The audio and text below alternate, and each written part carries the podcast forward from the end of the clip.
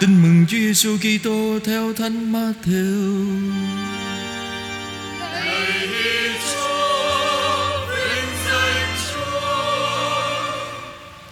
Khi ấy Đức Giêsu trình bày cho dân chúng nghe dụ ngôn sau đây. Nước trời ví như chuyện người kia gieo giống tốt trong ruộng mình. Khi mọi người đang ngủ thì kẻ thù của ông đến gieo thêm cỏ lùng vào giữa lúa rồi đi mất. Khi lúa mọc lên và trổ bông thì cỏ lùng cũng xuất hiện.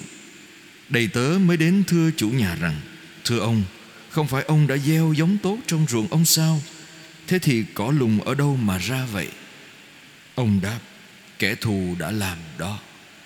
Đầy tớ mới nói: "Vậy ông có muốn chúng tôi ra đi gom lại không?" Ông đáp: "Đừng, sợ rằng khi gom cỏ lùng, các anh làm bật luôn rễ lúa, cứ để cả hai cùng lớn lên cho tới mùa gặt." Đến ngày mùa, tôi sẽ bảo thợ gặt, Hãy gom cỏ lùng lại, Bó thành bó mà đốt đi. Còn lúa thì hãy thu vào kho lẫm cho tôi. Đức Giêsu còn trình bày cho họ nghe một dụ ngôn khác. Người nói nước trời cũng giống như chuyện hạt cải, Người nọ lấy gieo trong ruộng mình. Tuy nó là là loại nhỏ nhất trong tất cả các hạt giống, Nhưng khi lớn lên Thì lại là thứ rau lớn nhất. Nó trở thành cây đến nỗi chim trời tới làm tổ trên cành được. Người còn kể cho họ một dụ ngôn khác. Nước trời cũng giống như chuyện nắm men, bà kia lấy vùi vào ba thúng bột, cho đến khi tất cả bột dậy men. Tất cả các điều ấy đức giêsu dùng dụ ngôn mà nói với đám đông, và người không nói gì với họ mà không dùng dụ ngôn, hầu ứng nghiệm lời ngôn sứ đã nói, mở miệng ra, tôi sẽ kể dụ ngôn, công bố những điều được giữ kín từ tạo thiên lập địa. Bây giờ, Đức Giêsu bỏ đám đông mà về nhà. Các môn đệ lại gần người và thưa rằng: Xin thầy giải nghĩa dụ ngôn cỏ lùng trong ruộng cho chúng con nghe. Người đáp: Kẻ gieo hạt giống tốt là con người, ruộng là thế gian, hạt giống tốt đó là con cái nước trời, cỏ lùng là con cái ác thần. Kẻ thù đã gieo cỏ lùng là quỷ dữ, mùa gặt làm ngày tận thế thợ gặt là các thiên sứ. Vậy, như người ta gom cỏ lùng rồi lấy lửa đốt đi thế nào, thì đến ngày tận thế cũng sẽ xảy ra như vậy. Con người sẽ sai các thiên sứ của người, tập trung mọi kẻ làm gương mù gương xấu và mọi kẻ làm điều gian ác mà tống ra khỏi nước của người, rồi quăng chúng vào lò lửa. Ở đó người ta sẽ phải khóc lóc nghiến răng. Bây giờ người công chính sẽ chói lọi như mặt trời trong nước của cha họ, ai có tai thì nghe. Đó là lời chúa.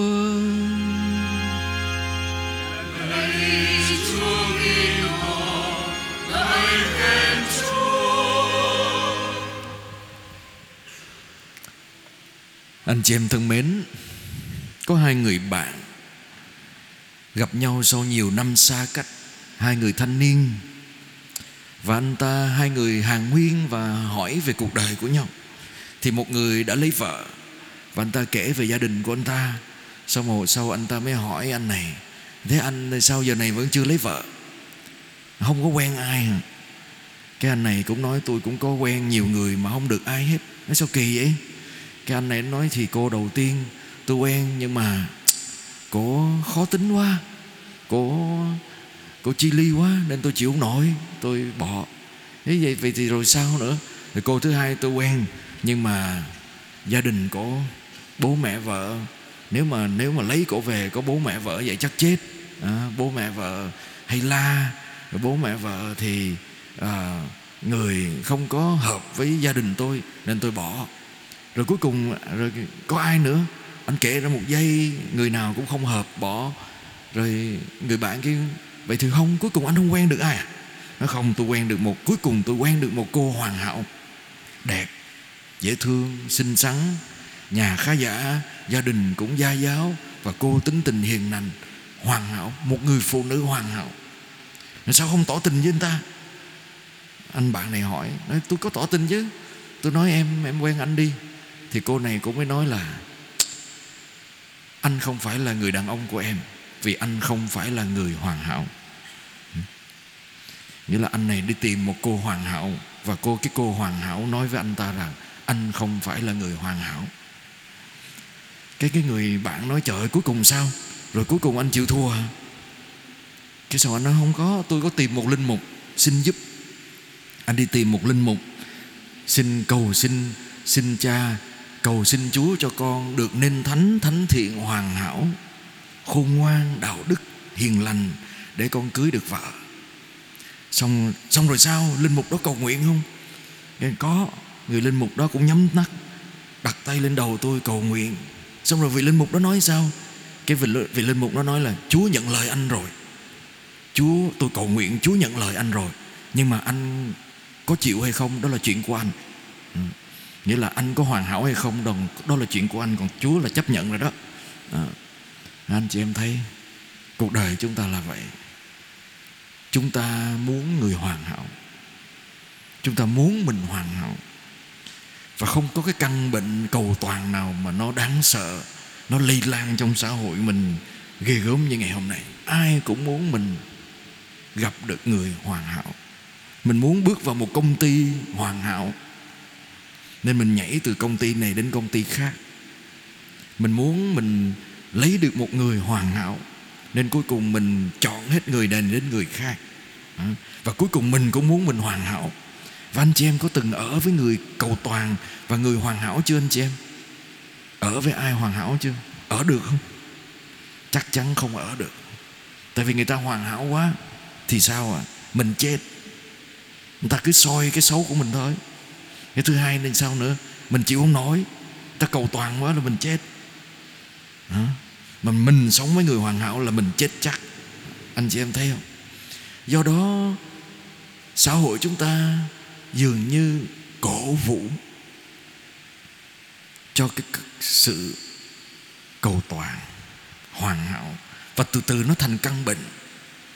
Bệnh cầu toàn.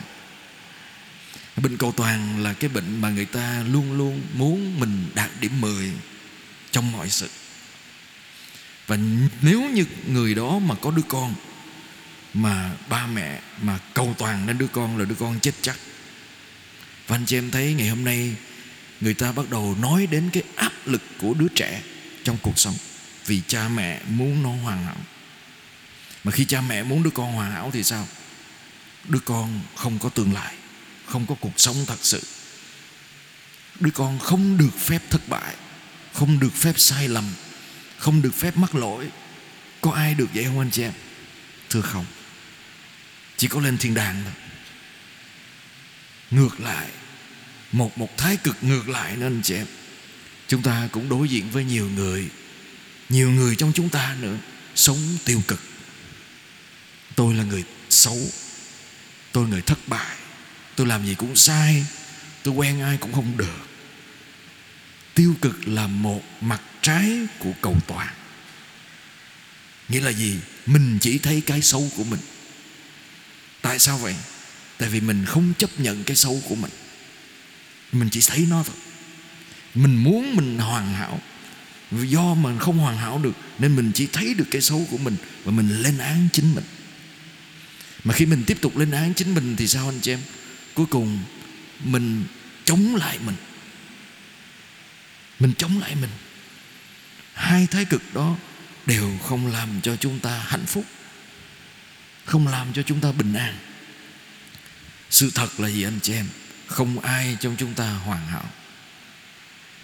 Và tôi nhớ câu nói của cha Ron Rohesher dòng OMI ngài nói đó, mức độ trưởng thành của một con người được quyết định ở trên cách người đó có khả năng bao dung và chấp nhận mọi sự trên thế giới này. Dường như không có gì là trắng hoặc đen hoàn toàn, tốt hoặc xấu hoàn toàn. Mức độ trưởng thành của chúng ta dựa trên khả năng chúng ta bao dung và chấp nhận sự thật đó. Nghĩa là gì? Trong ý nghĩ, hành động, quyết định và mọi sự chúng ta làm, dường như cho dù tốt biết bao nhiêu, dường như vẫn luôn ẩn chứa một chút cái gì đó ích kỷ riêng mình. Hay làm trong bất cứ một cái việc gì, cho dù tưởng chừng như tốt hoàn toàn, luôn ẩn chứa một cái gì đó chưa hoàn toàn. Trên xã hội này thật sự không có một cái gì là trắng hoặc đen hoàn toàn cho đến khi nào mình chấp nhận chuyện đó, mình mới trưởng thành. Còn cho đến khi nào mình vẫn còn phân cực, tốt hoặc xấu hoàn toàn, mình vẫn chưa là người trưởng thành, anh chị em. Dễ sợ. Tại sao vậy? Vì nó là sự thật. Nó là thực tế của chúng ta. Thử nghĩ đi. Ngay cả trong tình cảm, mình yêu ai, mình cũng có ích kỷ mình không thể nào hoàn toàn vô vị lợi với một người rất khó. Có một chút gì đó vẫn còn ẩn chứa cái ích kỷ của mình. Ừ? cho đến lúc mình hoàn toàn vô vị lợi, chạm đến ngưỡng đó, không phải là không được, nhưng mà đòi hỏi mình phải làm việc với mình rất nhiều. Trong việc mình đến với chúa, mình có hoàn toàn vô vị lợi trong việc tìm kiếm chúa, thưa không? Mình vẫn muốn chúa làm cái gì đó cho mình. Mình vẫn muốn chúa về phía mình chứ không phải hoàn toàn vô vị lợi đâu. À cho việc mình đóng góp một viên gạch xây nhà thờ có hoàn toàn vô vị lợi không? Thưa chưa chắc. Chưa chắc đâu. Vẫn trong mình vẫn có, muốn cái gì đó có cái tên mình trong đó. Ngấm ngầm trong mọi quyết định lựa chọn của chúng ta không có cái gì là xấu hoàn toàn và tốt hoàn toàn. Như vậy để làm gì anh chị em? Để chúng ta kiên nhẫn. Kiên nhẫn với nhau và chúng ta đừng quá đặt kỳ vọng trên nhau. Đừng áp đặt nhau. Vì thế, bài tin mừng ngày hôm nay là lập bài học Chúa dạy cho chúng ta. Chúa nói, Chúa gieo hạt giống nước trời, cái tốt vào lòng con người và mặt đất này. Nhưng sự giữ kẻ xấu à, ma quỷ vẫn muốn gieo cái xấu vào lòng chúng ta. Nhưng không phải vì thế mà Chúa loại trừ khi mình làm điều xấu. Vì Chúa biết rằng nơi chúng ta vẫn có hạt giống tốt đang lớn lên. Nếu mình bứt cái xấu đi, mình sẽ ảnh hưởng cả cái tốt đang ở đó và chúng ta có khuynh hướng đó, anh chị em. Anh chị em thấy xã hội chúng ta trong lịch sử đó, mình từng muốn loại trừ người xấu, giết người ta. Mình cho rằng nhóm người này xấu, bộ tộc kia xấu, tiêu diệt người ta. Con người ác vậy, anh chị em. Cho rằng những người đó là xấu diệt người ta, làm mình hủy diệt một chủng tộc. Cái bệnh đó. Rồi có một thời chúng ta diệt trừ lẫn nhau, kỳ thị lẫn nhau, cho rằng người này đến từ vùng này là xấu. Người này, người kia, có lịch sử kia là xấu. Loại trừ nhau. Có ai như vậy không cho anh em? Thưa không có. Có một thời, người ta từng tìm cách, hồi tôi ở bên ở bên Ấn Độ anh chị em. Người ta đốt cả người bệnh nhân AIDS. Đốt bệnh nhân AIDS. Là vì sao vậy? Ta thiêu sống mà mình tới mình cứu người ta giữa làng, chuẩn bị đổ xăng, thiêu rồi đó. Mình tới mình kéo cái người đó ra. Người ta rượt theo mình, người ta ném đá mình. Nhưng mà có ai vì vậy mà là xấu không chứ không. Và chúng ta thấy đó, khi con người nghĩ xấu về nhau, chúng ta có khuynh hướng loại trừ nhau. Mà tâm lý chứng minh ngược lại anh chị em. Khi ai đó làm điều xấu, mình nghĩ người ta xấu. Mà khi mình làm điều xấu, mình nói sao ạ? à? Tại tôi chịu cám dỗ tại tôi yếu đuối tại tôi quên tại tôi lỡ. Sự thật là như thế. Anh chị em thấy ra đường mình thấy một người vượt đèn đỏ mình nói sao? Mấy người này đi đường không có chú ý à, cẩu thả không tôn trọng luật giao thông. Chính khi mình vượt đèn đỏ mình nói sao? Ô tôi vội. Tôi tôi quên tôi không thấy đèn. Đúng không ạ? Ai đó làm điều xấu thì mình cho là người ta xấu. Mà mình làm điều xấu mình cho là làm sao? Mình quên. Mình không thấy.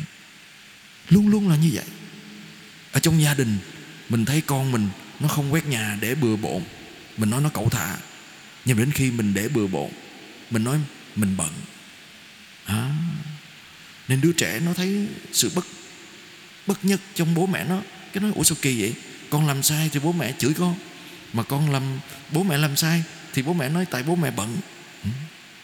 Anh chị em biết, ngày hôm nay có một nhóm các bác sĩ tới khám tai mũi họng trong mai ấm tôi. Trong mai ấm khám tình nguyện cho các bé. Thế tôi tôi mới chọc mấy đứa, kêu được mấy đứa tuổi tin lên cho bác sĩ khám kéo lên.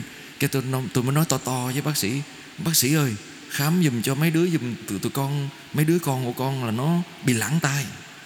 Hình như nó bị nặng tai, con kêu nó, con nói nó làm này kia, nó không nghe chắc nó bị nặng tay rồi. Ừ. Cái xong rồi tụi nó khám xong tụi nó nói bình thường hết nha cha.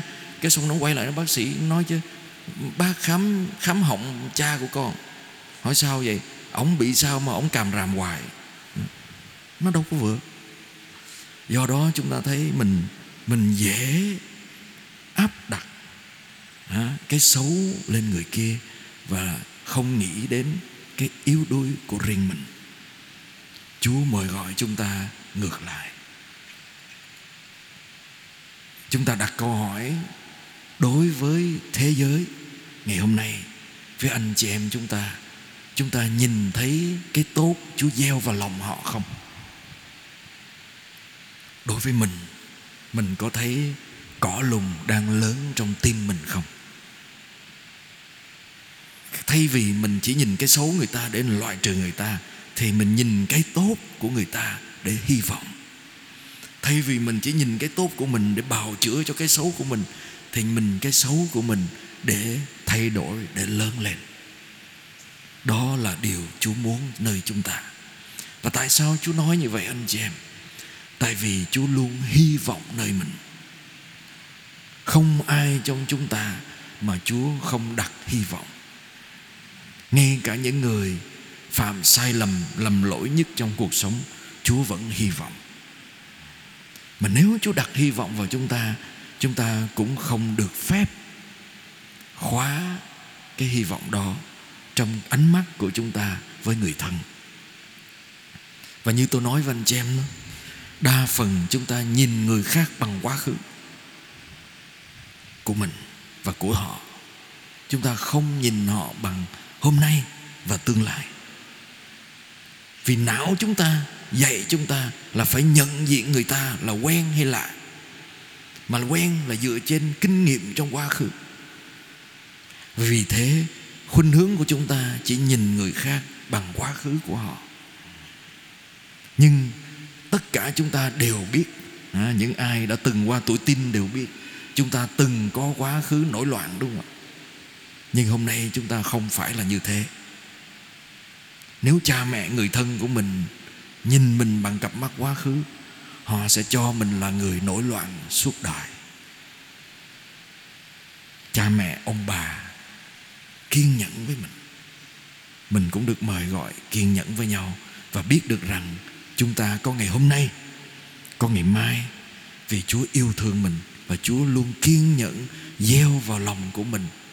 Cái điều tốt, tình thương của chúa bất chấp sự dữ vẫn có thể lớn lên điều quan trọng là chúng ta cũng có thể kiên nhẫn và đặt hy vọng vào chính mình, vào nhau hay không, để chúng ta cùng được tình yêu của Chúa thánh hóa và đốt cháy tâm hồn chúng ta, để tất cả sự dữ có thể bị loại trừ bởi tình yêu của Chúa, chứ không phải bằng sự kỳ thị và thành kiến của chúng ta.